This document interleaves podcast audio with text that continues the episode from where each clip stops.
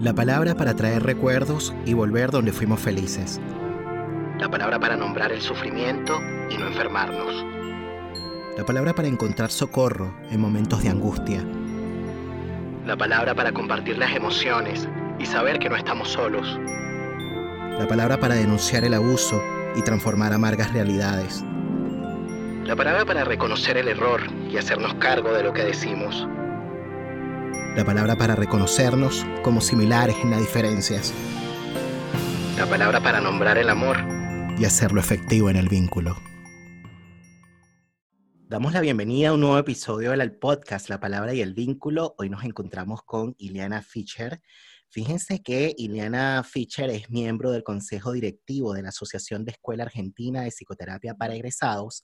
Es también directora de la revista Psicoanálisis Ayer y Hoy de la misma institución y es coordinadora de las prácticas profesionales de esta asociación. Recientemente, Ileana Fischer presentó un libro compilado por ella que se llama De vínculos, subjetividades y malestares contemporáneos, que es un libro bastante interesante porque, bueno, surge, digamos, de un esfuerzo colectivo, en donde se presentan, digamos, allí una articulación de nuevas voces que ponen de manifiesto la rigurosidad y el compromiso con el pensamiento psicoanalítico. Y decimos nuevas voces porque eh, para hacer alusión a lo contemporáneo, porque en realidad el equipo que conforma, digamos, el, eh, los autores, pues, de esta publicación está conformado por eh, representantes de distintas generaciones, diría yo. Entonces es un, es un libro muy rico porque eh, en realidad recoge bastante diversidad, pero da cuenta bastante bien de lo que está sucediendo hoy, pues, con el malestar contemporáneo, sobre todo a propósito, pues, de los tiempos que vivimos. Te doy la bienvenida, Eliana. ¿Cómo estás? Gracias por venir al podcast La Palabra y el Vínculo.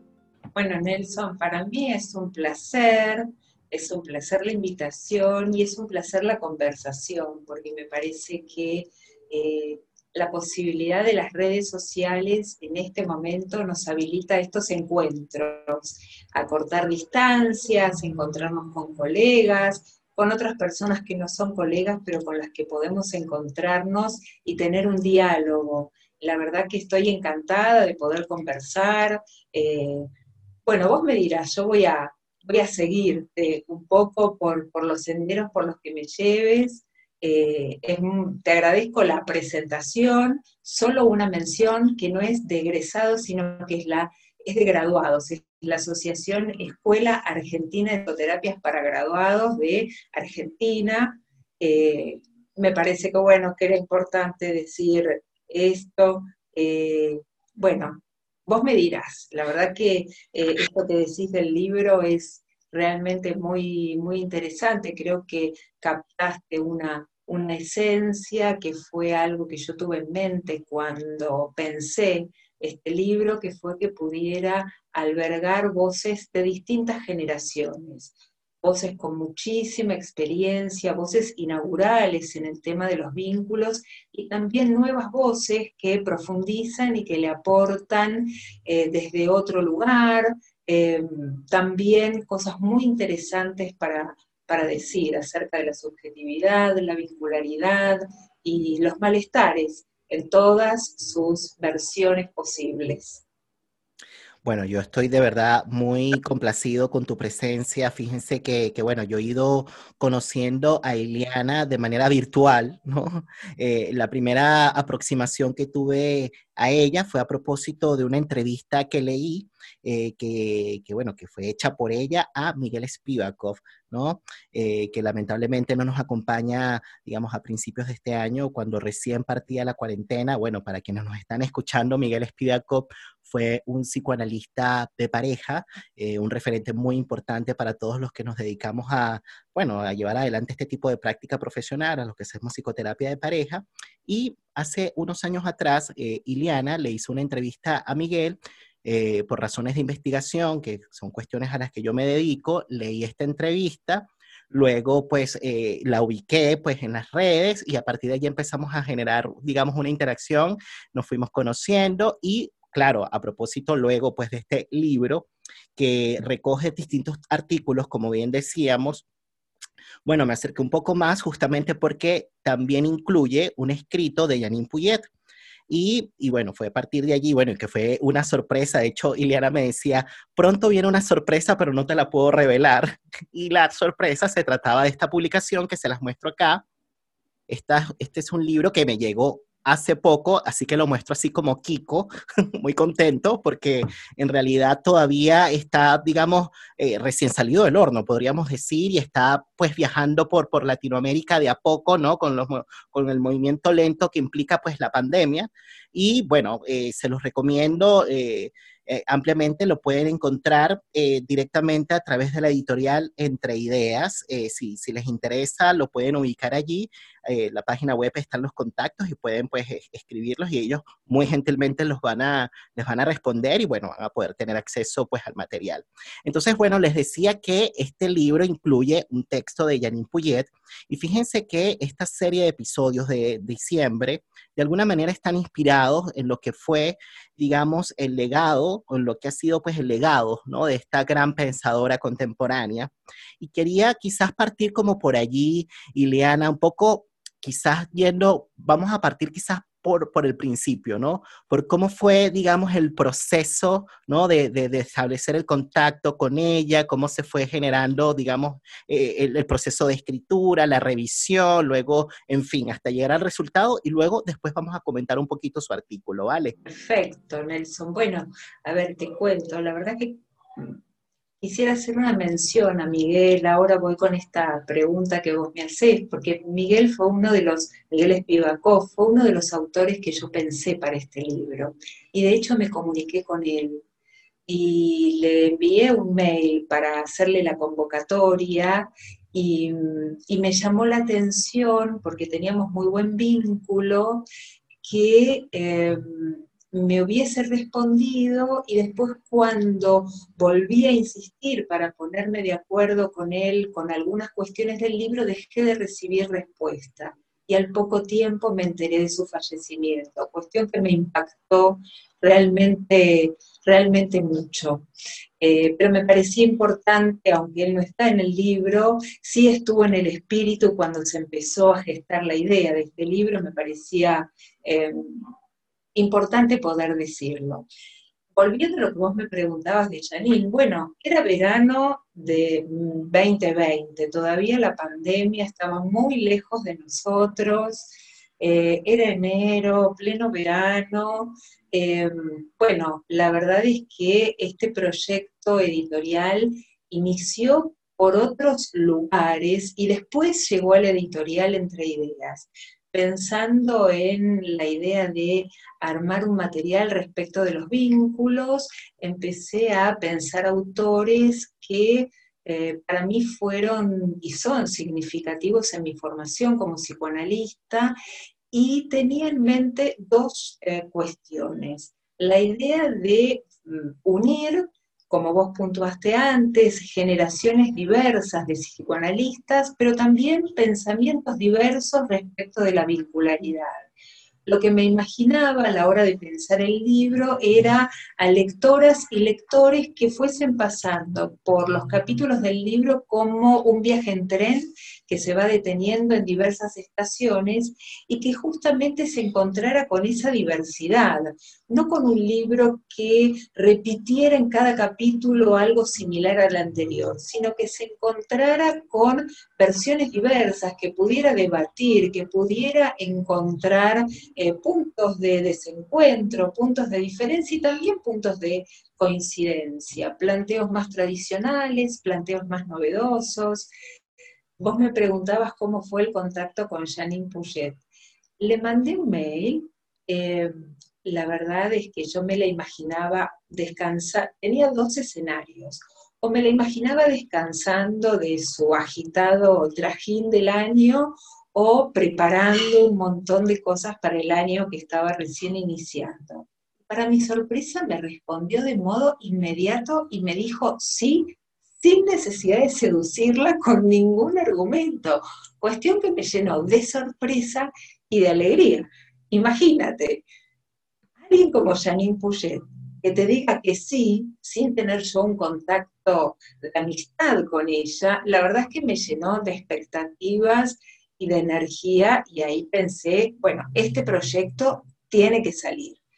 Por eso, de ahí en más, me preguntó los lineamientos, cuál era mi idea, y siempre fue un sí. Eh, para contarte cuestiones que son casi como la cocina del libro. Fue la primera autora en terminar su texto y la primera en entregarlo. Durante los largos meses que siguieron, que hubo que eh, ir armando textos con los autores, bueno, vos sabrás el proceso de un libro, es la presentación de los textos, después eso va a un corrector de estilo, hay que hacer ajustes para que el producto final bueno, sea prolijo y, que los lectores eh, realmente estén contentos con el producto. Bueno, así fueron idas y vueltas con Janine, siempre dispuesta, y tengo como una anécdota, eh, no sé si decirla ahora, contarla más sobre el final, que fue, eh, digamos, poco tiempo antes de la publicación del libro. No sé cómo, ¿Qué querés que haga? Si querés que la cuente ahora, la No, dale, dale, dale de una para que no me dejes en suspenso después del, episodio, así que vamos a escucharla. Bueno, bueno, entonces te cuento. Eh, estábamos en la fase final del libro, haciendo las correcciones de estilo, y eh, ella era muy prolija y muy cumplidora con los tiempos, porque, bueno, era una escritora y había trabajado muchos libros, con lo cual ella tenía muy presente que los tiempos en una tarea colectiva son muy importantes, que cuando uno de los autores se atrasa en la presentación de su artículo, se atrasa toda la producción. O sea que ella siempre estuvo muy atenta a, cumplir con los plazos y llegó un momento en el que había que hacer las últimas correcciones en un sistema nuevo de, un programa donde había que hacer unos comentarios y unos ajustes. Ella estaba muy preocupada por, por el plazo em, y entonces, em, y requería algo de ayuda para eh, trabajar sobre el sistema informático, no sobre el texto, sino cómo operar con un sistema nuevo informático la verdad es que estaba muy afligida, entonces en un WhatsApp le digo, mm, Janine, lo que puedo ofrecerte es, si querés nos encontramos por Zoom el sábado a la tarde, porque el plazo era el lunes, y compartimos pantalla, yo trabajo con el texto, lo vamos leyendo juntas y vos me vas indicando qué te parece que hay que modificar. Ella estuvo encantada y me dijo que estaba aliviada y que la tranquilizaba saber que iba a poder cumplir con los plazos. Por eso así fue. Armamos una reunión de Zoom y un sábado a las 4 de la tarde nos reunimos las dos con su texto. Yo estaba absolutamente emocionada porque ella iba leyendo su texto y me iba dictando, bueno, qué cambiar, qué dejar. Bueno, fue un momento entrañable eh, en determinados momentos eh, había una frase que era algo eh, oscura en la comprensión y entonces ella me decía, yo acá, esto no se entiende lo que yo quise decir, a ver, vamos a pensarlo de otra manera. Bueno, y trabajamos juntas un párrafo del texto, en determinado momento suena su celular, ella atiende, habla con una persona, tenía un compromiso ese día a la tarde entonces, cuando vuelve a la reunión conmigo, le propongo que, bueno, que avancemos y que si ella necesitaba suspender la reunión, yo no tenía problema y continuábamos en otro momento. Y bueno, muy amorosa, eh, me respondió, no, no, no te preocupes, terminamos con esto. Era Yolanda Gampel desde Israel, y nos íbamos a reunir para tomar el té. Dice, ¿no ves que me puse un collar por eso a mí me pareció una cuestión preciosa porque no podía dejar de imaginarme que después del encuentro conmigo, Janine Puget y Yolanda Gampel, ni más ni menos, iban a estar tomando el té. Eh, hasta le dije que me hubiese gustado ser una invitada más, que no iba a hablar, pero que sí quería ser testigo de ese encuentro. Imagínate. Bueno, son las delicias. Claro, ¿no? Y, bueno, qué, bonito esto que cuentas y, tal cual, como dices, eh, eh, va a ser un recuerdo, digamos, memorable, ¿no? Es, algo que quedará para siempre. eh, efectivamente, bueno, Janine Puyet era una mujer muy activa, muy, muy pensadora, muy crítica, pero sobre todo muy amable, muy generosa, ¿no? Y, y, cuando decimos generosa, ya no lo decimos desde el cliché, ¿no? De, de, para por cumplir con, digamos, con una palabra bonita, ¿no? Que encaje en esta conversación para hacer referencia a alguien que ya no está, que no está físicamente porque está en, en nuestro pensamiento, ¿no? En nuestros afectos. Eh, y, y, claro, es, es real, ¿no? Es, generosa con, con G mayúscula, diría yo, porque, bueno, eh, a, a, mí me pasó algo similar, ¿no? Me pasó algo similar, no solo a, a propósito del podcast, ¿no? Que para mí fue una sorpresa, porque bueno, es una mujer justamente a propósito, digamos, de, de, de, de, pensar tanto el tema de la novedad, ¿no? Que efectivamente le da un lugar a la novedad en su vida, ¿no? Y era una novedad para una mujer de 94 años. Eh, bueno, eh, asistir, digamos, a una entrevista con este formato, ¿no? Podcast. le dije, mira, estoy con un podcast, me encantaría que fueses una invitada más. No me preguntó qué era podcast. Me dijo, ah, debe ser como, es como un, es como un programa de radio. Cuenta conmigo, Nelson, cuenta conmigo, Nelson. Y bueno, obviamente yo, eh, bueno, un poco más como Condorito, me caigo para atrás con la silla y todo, ¿no? y no, no me lo esperaba. Fue una muy grata sorpresa y bueno, fue eh, increíble, ¿no? Haber tenido pues e, e, e, esa experiencia. Y algo similar también sucedió eh, antes, en el 2017, a propósito de una jornada de actualización que organizamos desde el equipo de psicoanálisis vincular en conjunto con el ICHPA y que bueno, que le, que, le escribí eh, después de que habíamos decidido como equipo, bueno, convocarla a ver qué pasaba porque ya veníamos estudiándola. Bueno, hay un dicho que, que, dicen en, en, Venezuela y yo pienso que, que, se extiende hacia, hacia, el, hacia, hacia el sur, hacia el cono sur, que tiene que ver con tocar la puerta no es entrar. Y era lo que yo decía, bueno, toquemos la puerta. Lo peor que puede pasar es que o no responda o nos diga que no, ¿no? La, la, le, le, le, escribí y dijo que sí, y se lanzó y viajó y atravesó eh, la cordillera y estuvo con nosotros ese fin de semana y bueno, fue, fue genial, fue genial y lo mismo pasó luego más adelante a propósito de un curso de extensión, que, que, yo tenía que impartir una clase específica que tenía que ver con el tema de la interferencia, ¿no? que es un concepto eh, más, más bien, bueno, técnico, pero que, que, que, se, que se sitúa, digamos, en un paradigma distinto para quienes nos están escuchando, ¿no? A propósito digamos, de, de, establecer ahí una distinción entre la transferencia, que es lo que pensó Freud, y ella propone otro, eh, otro concepto que, que, se llama interferencia, bueno, y que lo pensó con Isidoro Berenstein. Y bueno, y en esa clase íbamos a hablar sobre eso, y yo dije, bueno, pero ¿qué tal si convocamos a Janine para que esté también como apoyando en esta clase? Y dijo que sí, y estuvo, y fue, bueno, y fue genial, fue a través de Skype, porque ya en ese momento sí estaba en Buenos Aires, y así, en realidad, generosa, ¿no? Y te estoy hablando, bueno, se estableció una relación muy bonita. Eh, en, principio, por supuesto, yo era, digamos, pienso yo, una más, uno más dentro de la masa, ¿no? De, de, de, dentro de tantas personas que la siguen, pero con el tiempo se fue generando una relación, después tuvimos la oportunidad de, compartir en su consulta, de, tomarnos un café, de hablar, o sea, genial, genial y, y, de verdad, bueno, digo todo esto para justamente darle un marco a esta palabra, ¿no? Como lo de la generosidad, en realidad lo era. Y a propósito de que hicimos mención a Yanin, no sé si te parece, Ileana, que podamos de pronto compartir un poco con las personas que nos están escuchando eh, parte ¿no? de lo que fue este escrito, porque, bueno, en este libro que se llama De vínculos, subjetividades y malestares contemporáneos, además de Janine Puyet, participan Gloria Abadi, Facundo Blechler, Marcelo Luis Cao, Jorge Cantis, Silvia Ferreira dos Santos, Beatriz Janín, Ezequiel Yaro Lapsky, no sé si lo pronuncié bien, Irene Meller, Abel Zanotto y bueno, por supuesto, Ileana Fischer.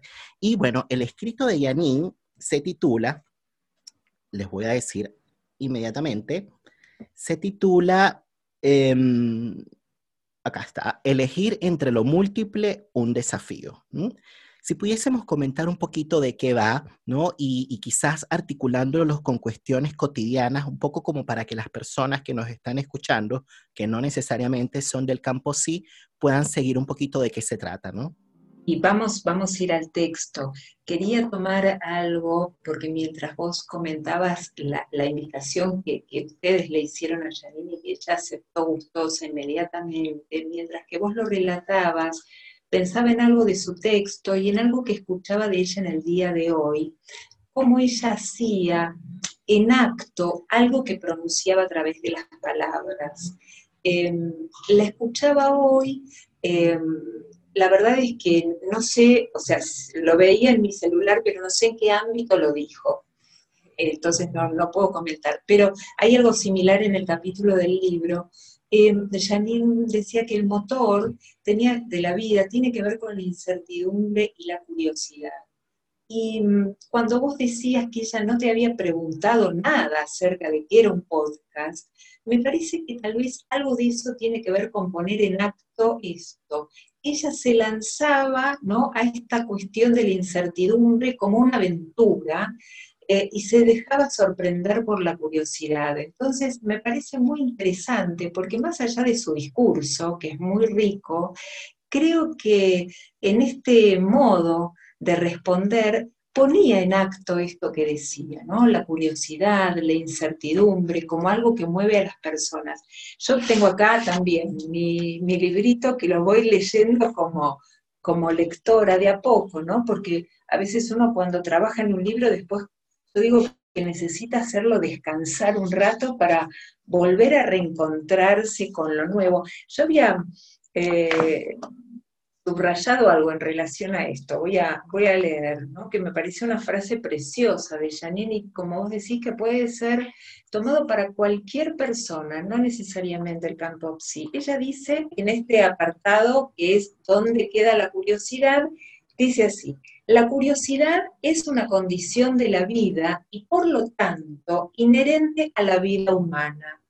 Es un motor que da acceso a un espacio oscuro sin límites, gracias al cual se crean conocimientos volátiles estimulados por la ignorancia y el deseo de conocer. A mí me parece un párrafo, un párrafo precioso eh, en este apartado que ella le dedica a la curiosidad, ¿no?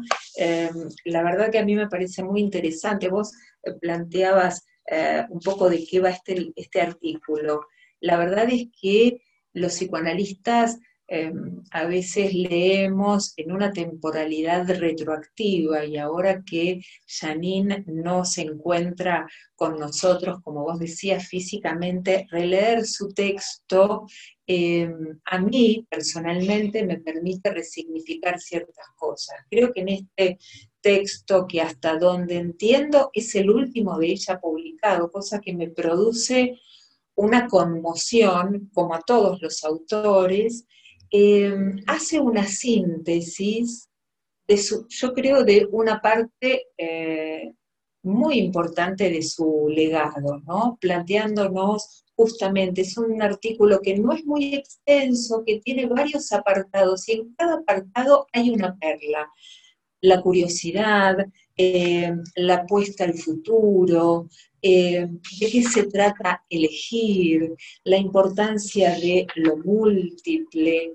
eh, lo que es el dos, pensar al dos en relación y su diferencia con el uno. La verdad que es muy, muy interesante y, a su vez con un estilo absolutamente llano, ¿no?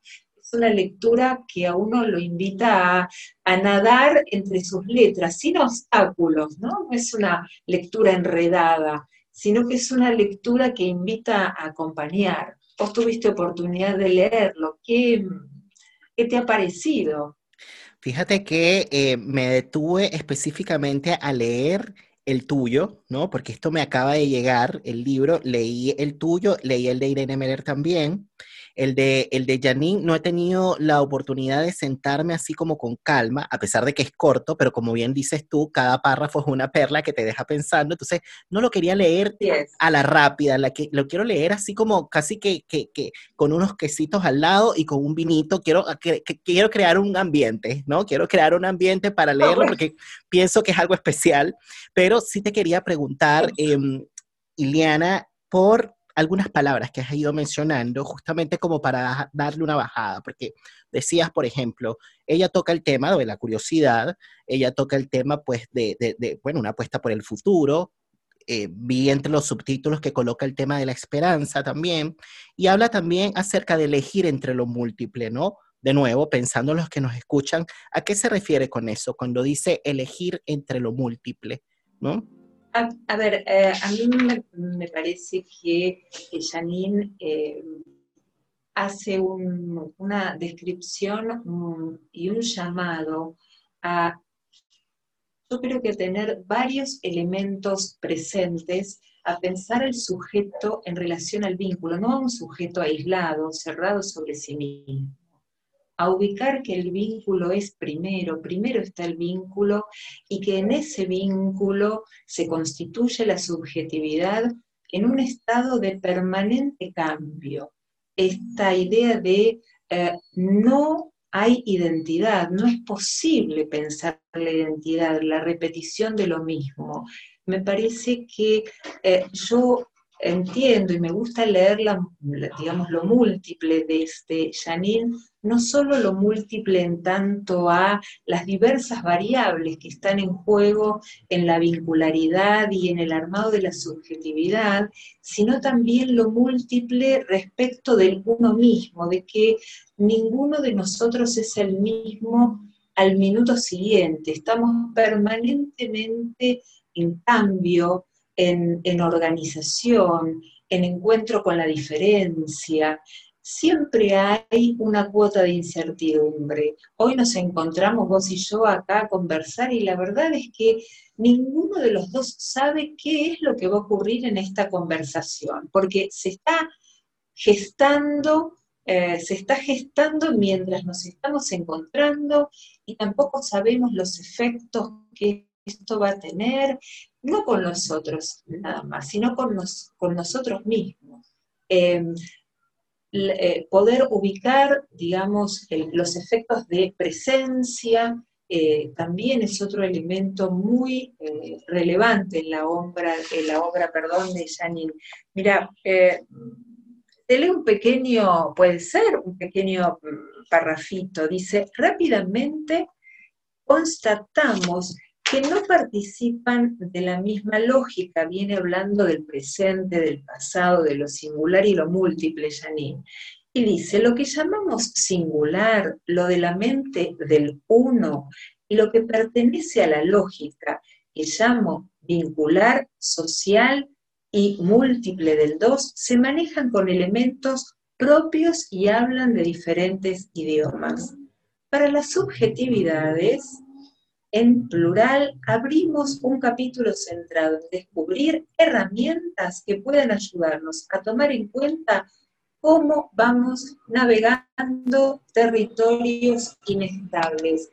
Parece esta idea de lo inestable, del, cambio, del movimiento permanente, es algo que eh, está a lo largo de todo su texto y creo que de su obra, por supuesto, también.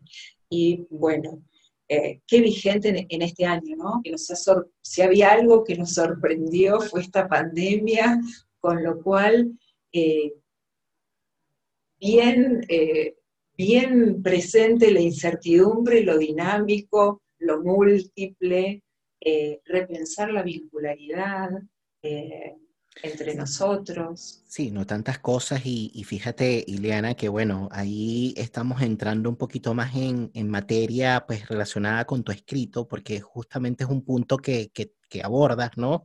Ileana, además de compilar esta publicación, em, escribió un artículo que tituló Subjetividad y agresión, un malestar cotidiano, en donde se hace una serie de preguntas pues relacionadas justamente con cuál fue de alguna manera pues el impacto o cuál ha ido siendo el impacto eh, en la subjetividad de nuestros vínculos, eh, pues, en las relaciones eh, del contexto actual, ¿no? De esta coyuntura, ¿no? Que nos tocó vivir y que, y que puso al mundo pues de cabeza, ¿no? Em, fíjate que, que quizás allí volviendo a la idea de lo múltiple, ¿no? Porque es una palabra que, tiene múltiples resonancias, ¿no? Y que, de alguna manera puede eh, llevarnos a distintos lugares, me parece que condensa muchas cosas, ¿no? Y una de las cosas que me, que, me desliza, ¿no?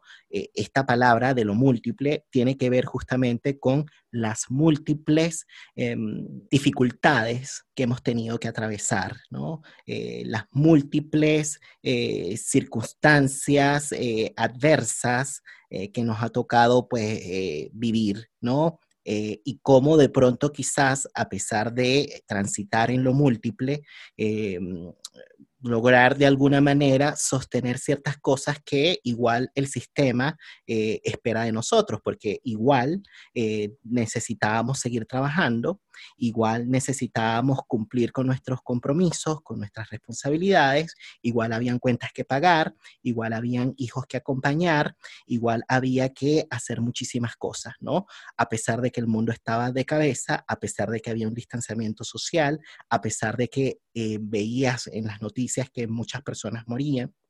Eh, a pesar de la incertidumbre, a pesar, a pesar, a pesar, ¿no? Entonces, bueno, el, escrito de, de, Iliana a mí me parece que es un escrito bastante interesante porque, bueno, de alguna manera, primero que nada, ella vuelve a Freud, como que ella parte escribiendo, volviendo a Freud con, con, este texto emblemático de Freud relacionado con el malestar en la cultura, y luego de allí va ampliando un poquito, ¿no? El tema, pues, de los distintos eh, aspectos, ¿no? Que han ido de alguna manera tensionando, ¿no? tensionándonos, para ponerlo en plural, ¿no? Eh, y de alguna manera pues produciendo algunos quizás cortocircuitos, quiebres eh, en las relaciones que en algunos casos pues pasan a la agresión, ¿no? y, y, en otros más radicales a la violencia en distintas, de distintas maneras, ¿no? Hay un punto que, quisiera compartir para, ir de alguna manera, pues, eh, eh, conversándolo, ¿no? Contigo y luego ir estableciendo, pues, algunas reflexiones, ¿no? Tú decías en una parte, pues, de, tu artículo que vivimos en una época en la que desde hace años se promueve como modelo la evitación del dolor y los conflictos mediante propuestas inmediatas que ponen de manifiesto la intolerancia y la desmentida del malestar. Esto un poco dando un contexto previo a la pandemia, como que previo a la pandemia estábamos en eso, ¿no? En la evitación del dolor, en la evitación de los conflictos, mediante propuestas inmediatas que ponen de manifiesto la intolerancia y la desmentida del malestar. Entonces te hacías varias preguntas luego, ¿no? ¿Cómo se conjugan estas variables con la circunstancia inédita que atraviesan los conjuntos sociales en situación de aislamiento como medida preventiva frente a la pandemia del COVID-19 que estamos atravesando en este momento.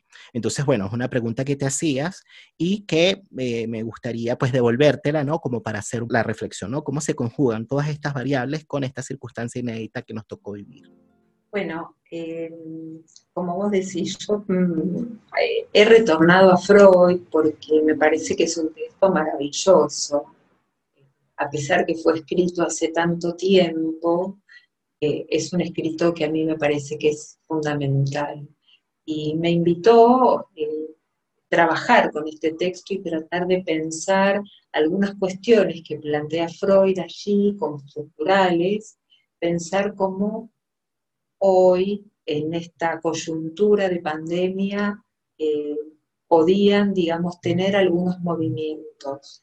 Claramente cuando el libro salió publicado habían pasado varios meses del inicio del aislamiento obligatorio y preventivo, que fue el tiempo en el que yo escribí el texto.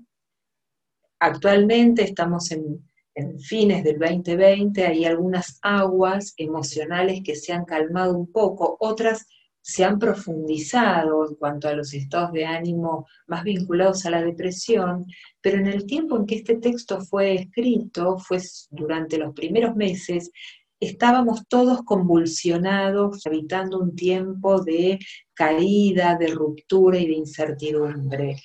Efectivamente, creo que el siglo XXI se caracteriza, entre varias cuestiones, por un intento de empujar a los sujetos, yo diría, vamos a acotar, porque no podemos hablar de todo el planeta, el planeta es muy grande, tal vez dentro de un sector más en relación al sistema capitalista. Digo, mm, la verdad es que no quisiera eh, poner... Eh, generar un universal, ¿sí? Porque eh, si no estaríamos arrasando con otras subjetividades.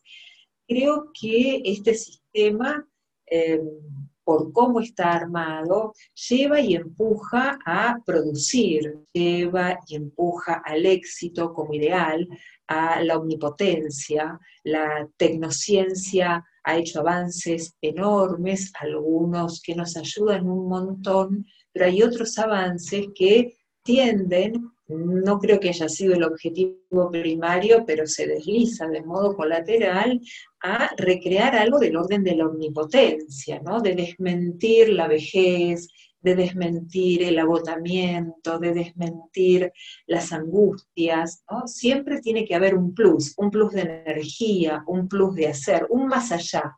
Siempre tiene que haber un más allá, ¿no? El estar cansados, el estar tristes, el no poder pareciera que es algo que hay que erradicar de los imaginarios que propone este sistema capitalista.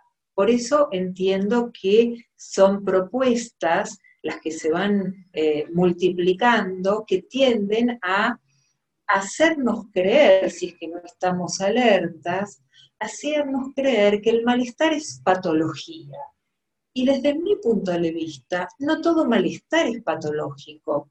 ¿sí? Eh, digamos, este sistema capitalista nos ha llevado a patologizar emociones que son propiamente humanas, como la angustia, el desaliento, eh, que son parte de la vida, ¿no? La vida es un ciclo. Y en el tiempo de la pandemia eh, hemos visto con muchísima más fuerza la aparición del malestar.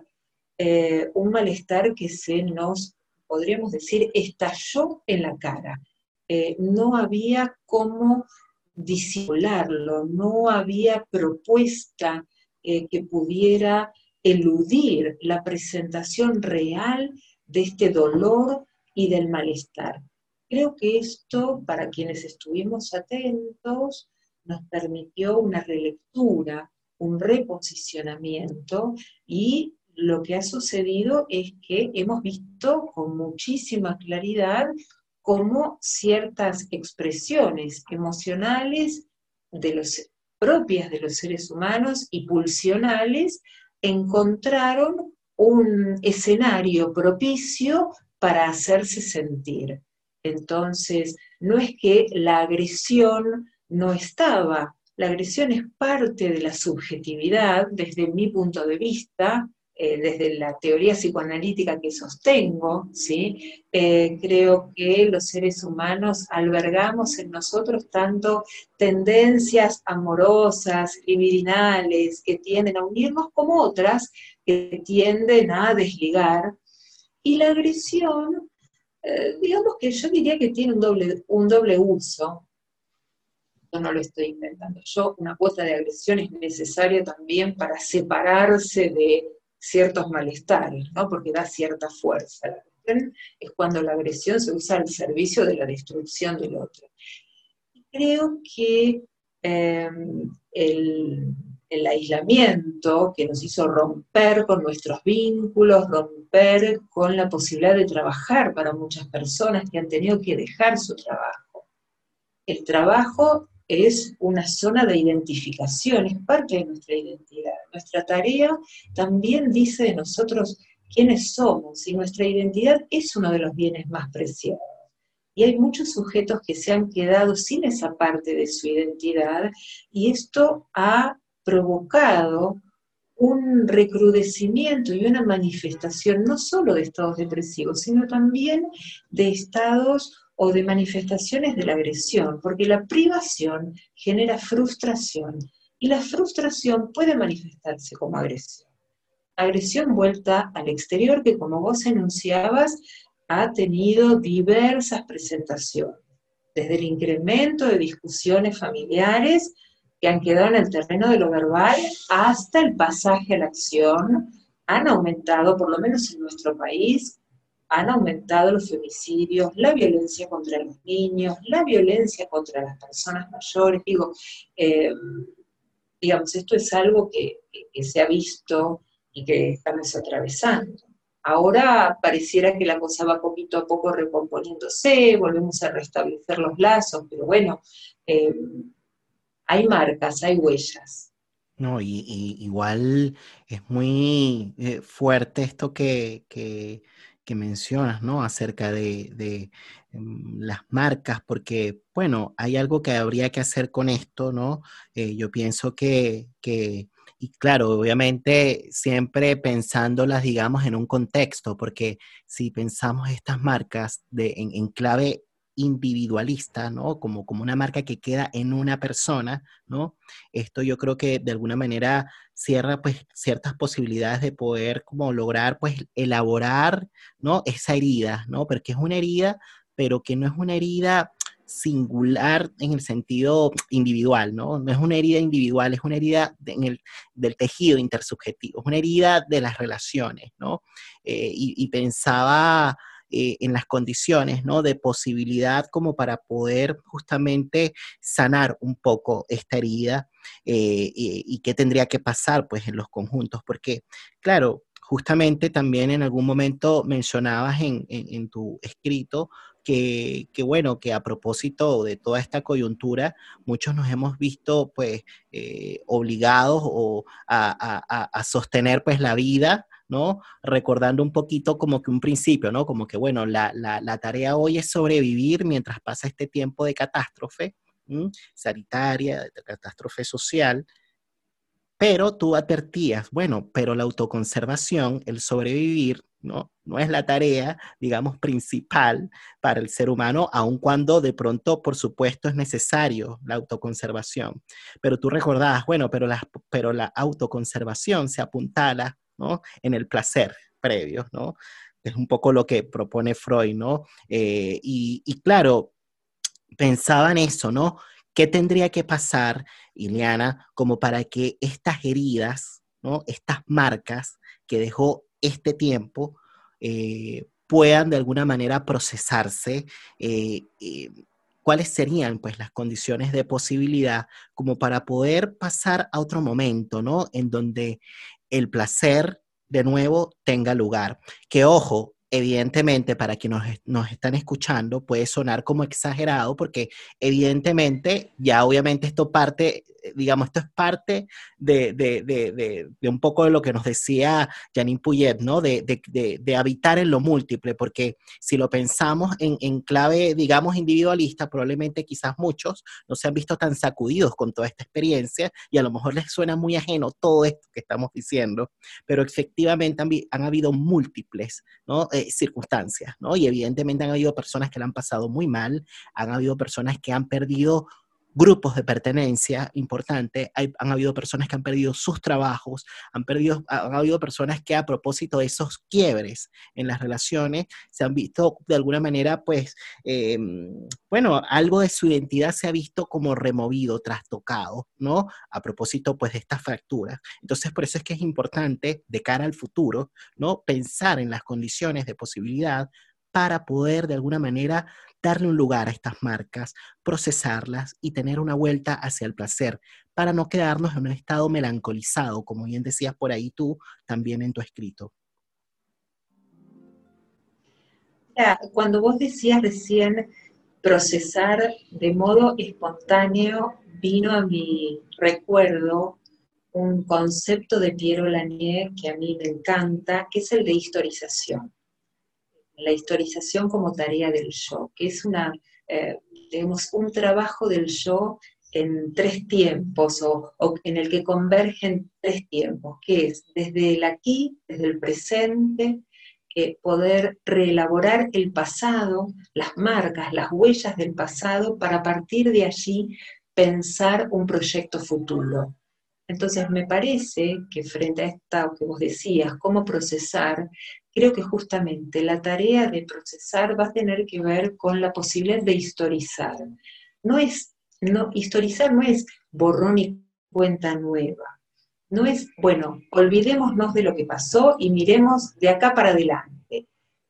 Creo que historizar es lo que nos va a permitir pensar un futuro que va a ser inédito, no el que teníamos pensado hasta hace un año atrás, sino que va a ser algo creado, algo novedoso, por supuesto, con marcas del pasado, va a requerir de este trabajo de historización, que es desde el hoy, desde nuestro presente individual, como comunidad, como familia, como grupo de amigos, eh, como país, como, si lo queremos agrandar, como planeta, desde hoy, historizar, irnos hacia el pasado, ver, digamos, las marcas, recuperar los enunciados de nuestra historia, los enunciados que nos identifican como sujetos o los enunciados que nos identifican como grupo familiar o como grupo de trabajo o como grupo de amigos y desde de esos enunciados que nos identifican y que hacen a ese lazo eh, originario,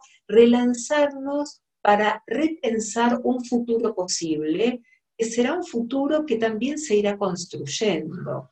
Eh, creo que es desde allí y, que es una tarea que no va a ser única. Creo que eh, individualmente cada uno hará un proceso propio, cada familia también tendrá que hacer como grupo su proceso, los amigos que se han visto distanciados también, ¿no? Recuperar el lazo de amistad, esa intimidad, ese, esa cuestión de acompañamiento, de, códigos, los grupos de trabajo. Eh, me parece que la elaboración tiene que ver con este concepto que a mí me gusta mucho de Piero Lanier, que es el de historización. sí, y, claro, eh, pensaba ahora que mencionas a Pierre Lanier, y, bueno, para quienes no conocen, eh, Pierre Lanier es una psicoanalista francesa eh, muy importante, es un, es un, referente muy importante, sobre todo para quienes trabajamos con grupos, con parejas, con familias, con instituciones, ¿no? Em, ella fue de alguna manera, bueno, una precursora, diría yo, eh, es un antecedente importantísimo y bueno, a propósito de que mencionabas a Pierre Lanier, eh, recordé un texto, un libro que ella tituló El aprendiz de maestro brujo, o El maestro brujo y el aprendiz de historiador ese es el título. Y, claro, en este libro menciona un poquito esto que estás diciendo y que tiene que ver justamente con la importancia de historizar, ¿no? Pero de historizar quizás dándole un espacio, ¿no? A preguntas, ¿no? Dándole un espacio a ciertos cuestionamientos, ¿no? Y esto lo digo no para hacerme, para darme la de críptico, ni nada de eso. Lo digo es como para que de pronto no caigamos en caricaturas, porque de pronto quizás alguien puede pensar que historizar es solamente recordar los hechos tal cual como de pronto quedaron en la memoria, ¿no? Y hay veces que sí, quedan en nuestra memoria algunas huellas, ¿no? Eso que queda registrado en, nuestra memoria, que, que, luego son, digamos, las huellas endémicas que dice Freud, se le, digamos, eh, eh, es consecuencia, digamos, de una percepción que se hace desde un fantasma, ¿no? Nosotros leemos la realidad desde un fantasma, ¿no? Y, claramente eso pasa por un filtro, ¿no? Cada, cada uno, de alguna manera, le imprime algo de subjetividad a ciertos hechos, a ciertas circunstancias, a ciertas cuestiones que, nos pasan, ¿no? Con, con, con, con la vida, con el otro, con el mundo. Entonces es muy importante, de alguna manera, sí, eh, traer un poco los hechos, ¿no? Eh, recordarlos como los tenemos en la memoria, porque no hay manera, si los tienes así, los tienes así, punto, pero que tengamos la, digamos, la, posibilidad de... Eh, repensar un poquito, ¿no? Y de, de pronto poner en suspenso algo de aquello que quedó registrado, porque algo de aquello que quedó registrado de alguna manera fue como ingresó pues a nuestro psiquismo desde, desde un fantasma, ¿no? Atravesado por un fantasma, por un lente, ¿no? Eh, y evidentemente, bueno, la realidad tiene un componente de, de, lo real, dirían los lacanianos, pero también hay algo de la ficción también ahí puesto, ¿no?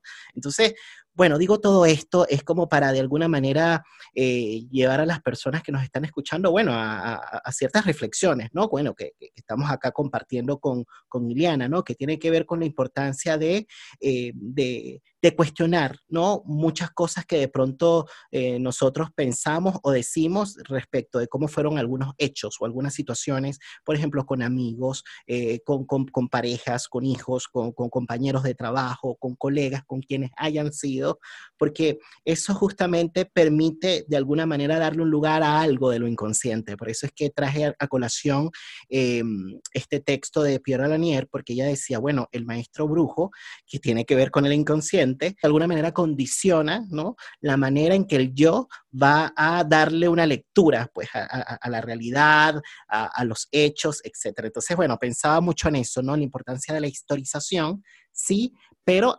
historización haciéndonos preguntas, eh, poniendo en suspenso algunas cosas, eh, no desde la certeza, ¿no? ¿no? sino más bien desde, desde la duda. Yo creo que eso permite de alguna manera abrir espacios pues, de reencuentro, porque estamos hablando acá de condiciones para procesar algo de la herida, si es que quedaron heridas eh, en las relaciones en este tiempo de pandemia, ¿no? A mí me parece que es muy interesante. Vos nombraste recién la palabra lectura.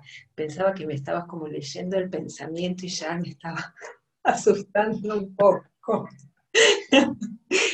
Esto que recién decías, Nelson, respecto de la lectura, de eh, revisar la historia, de, un lugar no coagulado, sino desde una posición de interrogación, de apertura, no de la repetición, que creo que la repetición de lo idéntico, aunque quisiéramos, sería imposible. Este concepto de lectura es muy interesante porque ubica al sujeto como un sujeto activo. Em, en algunos de mis seminarios, yo trabajo mucho con eh, dificultades para el aprendizaje, pensando las dificultades para el aprendizaje, y una de ellas es la lectura. Y mm, planteo que la lectura Leer para un sujeto no es repetir las letras, leer es construir un sentido del texto y en esa construcción de sentido está incluida la subjetividad misma. Entonces, leer nuestra historia, leer nuestros acontecimientos pasados, no es de un modo pasivo, es de un modo activo, nuestra subjetividad está ahí y la posición es para hacer una buena lectura, a mi gusto, es una posición desde la interrogación, desde la curiosidad. Eh, ¿Qué es lo que me va a ofrecer?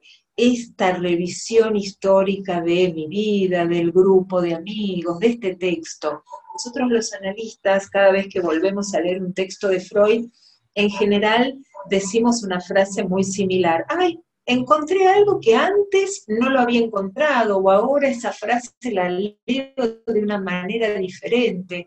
Uno podría decir, el texto de Freud estaba ahí, lo publicó en 1915, está intacto, somos nosotros que ahora atravesados por los años, por la experiencia laboral, afectiva, leemos de una manera diferente y encontramos ahí algo distinto, pero porque estamos dispuestos a que eso sea así, a encontrar algo diverso. Me parece que, eh, acuerdo con lo que vos planteás, em, revisar y a historizar desde una posición interrogativa, abierta a la novedad, a ser tocados nuevamente por el pasado para que nuestro presente y nuestro futuro le pueda dar una nueva vuelta.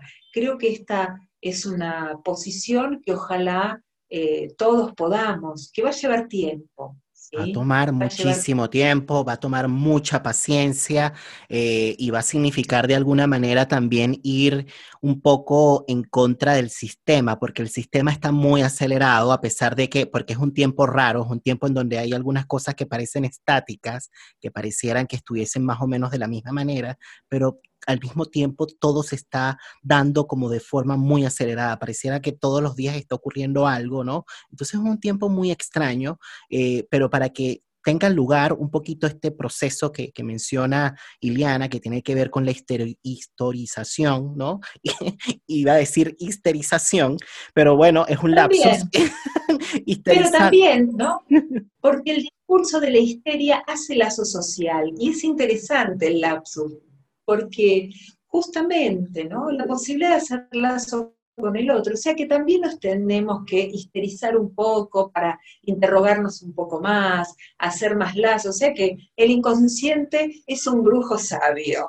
Así es, así es. Y no, claro, porque eh, obviamente pensando un poco en, algo que, también mencionabas en este escrito, ¿no? De cómo, de cómo es el sujeto, digamos, posmoderno, ¿no? Y el sujeto posmoderno, de alguna manera, a propósito de que de alguna manera se disocia, ¿no? Y que, y que desmiente el malestar y que desconoce algunos conflictos, es un sujeto que podríamos decir que está un poquito psicótico, ¿no? Que es un, sujeto psicótico, eh, es un sujeto un poco sin referencia a la historia, sin referencia al lazo y que está puesto, digamos, en el, en el resolver, en el resolver y ya, ¿no? Es un, sujeto que no se banca la angustia, es un sujeto que no se banca, digamos, el malestar, ¿no? Y justamente la neurosis es algo que es completamente distinto a eso, ¿no? Y que tiene que ver justamente con darle un lugar a la angustia. Por eso que cuando nos ponemos neuróticos estamos como, como que se angustiados, ¿no? Y estamos justamente en eso, procesando algo de la angustia.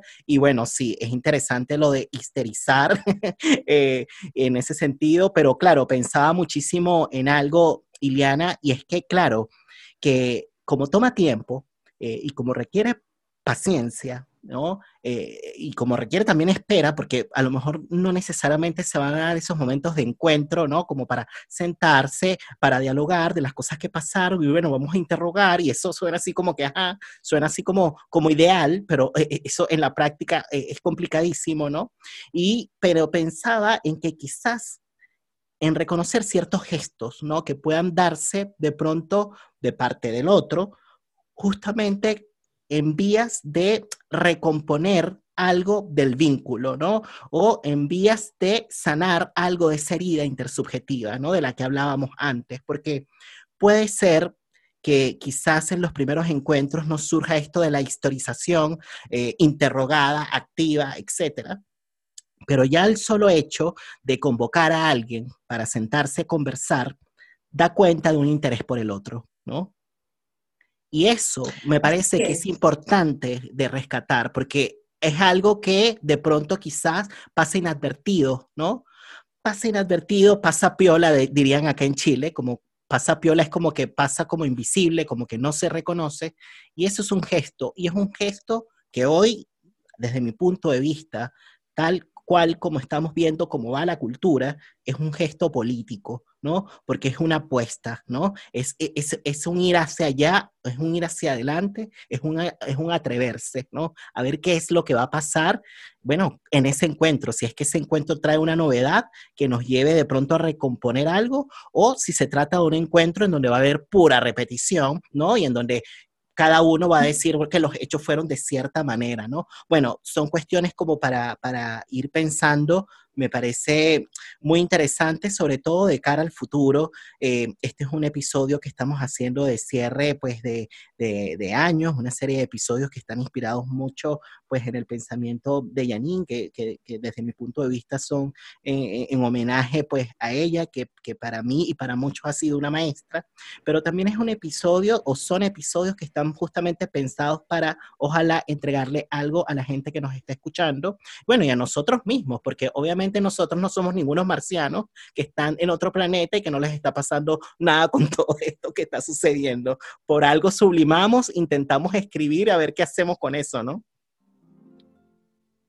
Exacto. Vos cuando decías esto del tiempo y de la historización, yo iba recordando, eh, es muy interesante, ¿no? Porque en el encuentro que estamos teniendo, eh, van adviniendo a la memoria, eh, palabras, recuerdos que seguramente yo no las hubiese pensado si esta conversación no se estuviese dando. Y cuando vos estabas hablando, recordé un término de Fernando Ulloa, que es el de la ternura. Mm. Seres humanos, eh, hay ternura, hay ternura en el vínculo, es esa imaginación, esa red de palabras, ese baño de deseos que nuestros antecesores han tenido sobre nosotros. Y ahí había palabras pensadas, pero no las comprendíamos, pero sí había caricias, sí había olores, y me parece que tal vez un modo de recomponer los lazos, los vínculos, también sea de la mano de recuperar algo del orden de la ternura. vos en este último, eh, digamos, en esta última cuestión que decías, en varias oportunidades nombraste la palabra gesto. Tener gestos de ternura. El poder recordarle al otro con un gesto que uno sigue guardando en el recuerdo ese detalle que el otro significa para uno. Encontrarse, no sé, con un amigo o con una amiga y llevarle, no sé, esa torta que uno se acuerda que le gustaba, ¿no? Es decir, recuperar en el gesto, que no es nada muy intelectual ni muy dialogado, sino que es ese punto que nos recuerda algo que nos une. Y me parece que poder ubicar eso en cada vínculo íntimo y hacerlo extensible a lo grupal, recuperar algo de la ternura, es algo que poco a poco nos va a ayudar a ir retejiendo los lazos. Sí, y igual mientras hablabas de la ternura, hacia el final del texto mencionabas eh, el tema de la compasión. Y esto volviendo a Freud, ¿no? Y a mí me llamó muchísimo la atención y bueno, tiene que ver mucho con lo que estabas diciendo, ¿no? De, cómo de pronto van, vamos encontrando palabras que nos llaman la atención de algo que escribió Freud hace mucho tiempo, ¿no? Em, y claro, eh, justamente en la conversación que tuve con Janine, yo le decía, Janine, ¿Será que la compasión tiene algún lugar en la teoría eh, del psicoanálisis vincular? Le preguntaba, ¿no? Y que, que, podamos de pronto considerar a la compasión como, como una condición de posibilidad para el procesamiento del desencuentro, ¿no? De las diferencias, ¿no? Eh, y bueno, en ese momento ella decía que, la palabra compasión no le gustaba mucho, que le, que le, generaba más bien como que la relacionaba como con, como con mirar a alguien como en menos, era un poco lo que decía. Y, y claro, a propósito pues de lo que fue el momento de la conversación, y bueno, el inconsciente es el inconsciente, me surgió la palabra compasión, pero yo le quería preguntar era por la palabra conmoción, conmoverse, ¿no? A propósito de que en algún momento ella escribió sobre eso y que son cosas distintas, ¿no? Me surgió con compasión y bueno, quedó compasión y fue interesante igual porque le dimos una vuelta, pero tú mencionas en tu texto la palabra compasión como una condición de posibilidad, ¿no? Eh, si pudiésemos hablar acerca de eso, ¿no? Y las resonancias que te produce cada término, ¿no? ¿Con qué relacionas la compasión y con qué relacionas la conmoción? Porque claramente eh, de alguna manera también facilitarían las, condiciones de posibilidad para procesar algo de las diferencias, ¿no? Además de los gestos, además de las ternuras, además de las caricias. Bueno, cuando vos decías esto de la compasión y de la conmoción, para mí la compasión eh, es un modo de reconocer al otro como un sujeto. Vinculo eh, con eso la compasión. Es reconocerlo como un otro semejante eh, en una ah, experiencia de sufrimiento. Reconocerle al otro su dolor, respetar su dolor y reconocerlo como un sujeto sufriente, creo que es restituirle un aspecto de su subjetividad. No escuchar al otro, no reconocerle su subjetividad en el sentido de soslayar su padecimiento, su dolor, cualquiera sea la magnitud, es un modo de no reconocerlo como un semejante. Em, creo que es, un, es desmentir la complejidad eh, por la que estamos atravesados los sujetos. Para mí, eh, compadecerse del otro es registrar su dolor, reconocerlo desde ahí, poder acompañarlo, sin forzarlo a que tiene que sentir otra cosa. Y la conmoción me parece que es una experiencia que toca lo individual, que puede ser compartida, podemos estar todos conmocionados, pero la conmoción creo que es un estado interno que vivimos cada uno cuando algo nos toca, algo que puede venir de afuera o algo que puede venir de adentro, por ejemplo, un recuerdo, ¿no?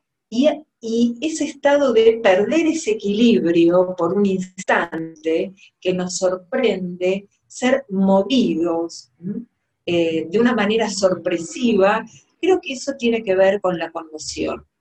Y creo que un sujeto que se conmueva es un sujeto bienvenido, porque es un sujeto que está abierto a escuchar, a dejarse interrogar, a permitirse revisar.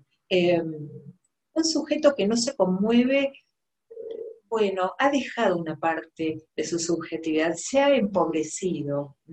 Tal vez encuentra en, el, en la cerrazón una zona de seguridad, pero esa cerrazón que pareciera ser una zona de seguridad, eh, termina siendo un punto de fragilidad, porque la realidad siempre se encarga de hacerse presente y de hacernos saber que no somos omnipotentes. Claro, como que pensaba mucho en, el asunto, pues, de lo importante que es de pronto eh, a veces reconocer que frente a la falta de conmoción, lo que hay detrás es un sujeto herido, ¿no? Es un sujeto que está bastante herido, quizás a nivel conductual, quizás a nivel eh, comportamental, podríamos registrar un sujeto duro, ¿no? Un sujeto que pesado, eh, un sujeto que de pronto eh, odioso, ¿no?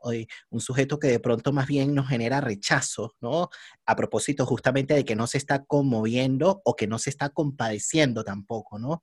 Entonces, pero me parece que es muy, muy defensivo, ¿no? Que, que me parece que quizás tiene que ver mucho con una herida narcisista, que es una herida narcisista tan tremenda que impide que la persona pueda de pronto traspasar algo de sí, ¿no? E incorporar algo de lo, de lo impropio, ¿no? Que pueda de pronto quizás dejarse tocar por el otro, ¿no? O incluso dejarse tocar por otra parte de sí mismo, ¿no? Y ahí volvemos a la idea de lo múltiple, porque este sujeto no es compacto, ¿no? Por más odioso eh, y pesado y repelente que pueda estar viéndose, hay una parte de él internamente que quizás está siendo desmentida, ¿no? O disociada y que cuando retorna, de pronto lo puedes colocar, ¿no? Pero de pronto no, no, no lo reconoce justamente o no se deja conmover por esa parte que retorna justamente a propósito de la herida narcisista que tiene, ¿no? Y obviamente el narcisismo es pariente pues de lo infantil, ¿no? Evidentemente aquí pensando un poco de nuevo en Freud, tiene que ver mucho, digamos, con algo de lo infantil que no ha podido de pronto quizás tener lugar. Nosotros en psicoanálisis decimos, eh, cuando decimos tener lugar, nos referimos específicamente pues al hecho de, de que algo, digamos, pueda ser justamente procesado, elaborado, simbolizado, sanado, superado, como lo queramos llamar, ¿no? Entonces, que algo pueda tener lugar, nos referimos a eso, ¿no? Entonces pensaba en eso, ¿no? En que el narcisismo se contrapone a los vínculos, ¿no? Que te quedas cerrado, te quedas en tu posición, que es un poco quizás mortífera, ¿no? Y que impide que algo, digamos, de ese gesto pueda caer, ¿no? Ese gesto que quizás viene del otro intentando de pronto recomponer o, acercarse, ¿no? De nuevo para ver qué puede pasar, que no pueda de pronto tener un espacio, ¿no? Entonces, me parece que, que, es muy interesante porque quizás de pronto a veces nos quedamos solamente en lo que vemos y vemos de pronto una persona, entre comillas, como fuerte, pero de pronto quizás muy internamente lo que está es súper, súper fragilizado y lo que tienes es una tremenda defensa narcisista encima. Bueno, eh, como vos decís, el encuentro con el otro es un encuentro conmocionante.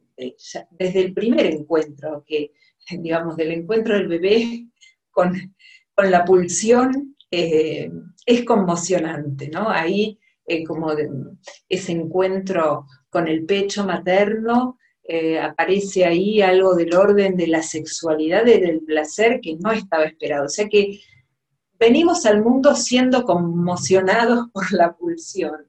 Em, efectivamente creo que esta cerrazón encubre una angustia originaria, de desvalimiento, de la que todos guardamos un recuerdo, ¿sí? No, digamos, esta huella está, y toda angustia humana de alguna manera se conecta con, el desvalimiento, ¿sí? El desvalimiento de la fragilidad, el temor a morir, em, el estar invadidos.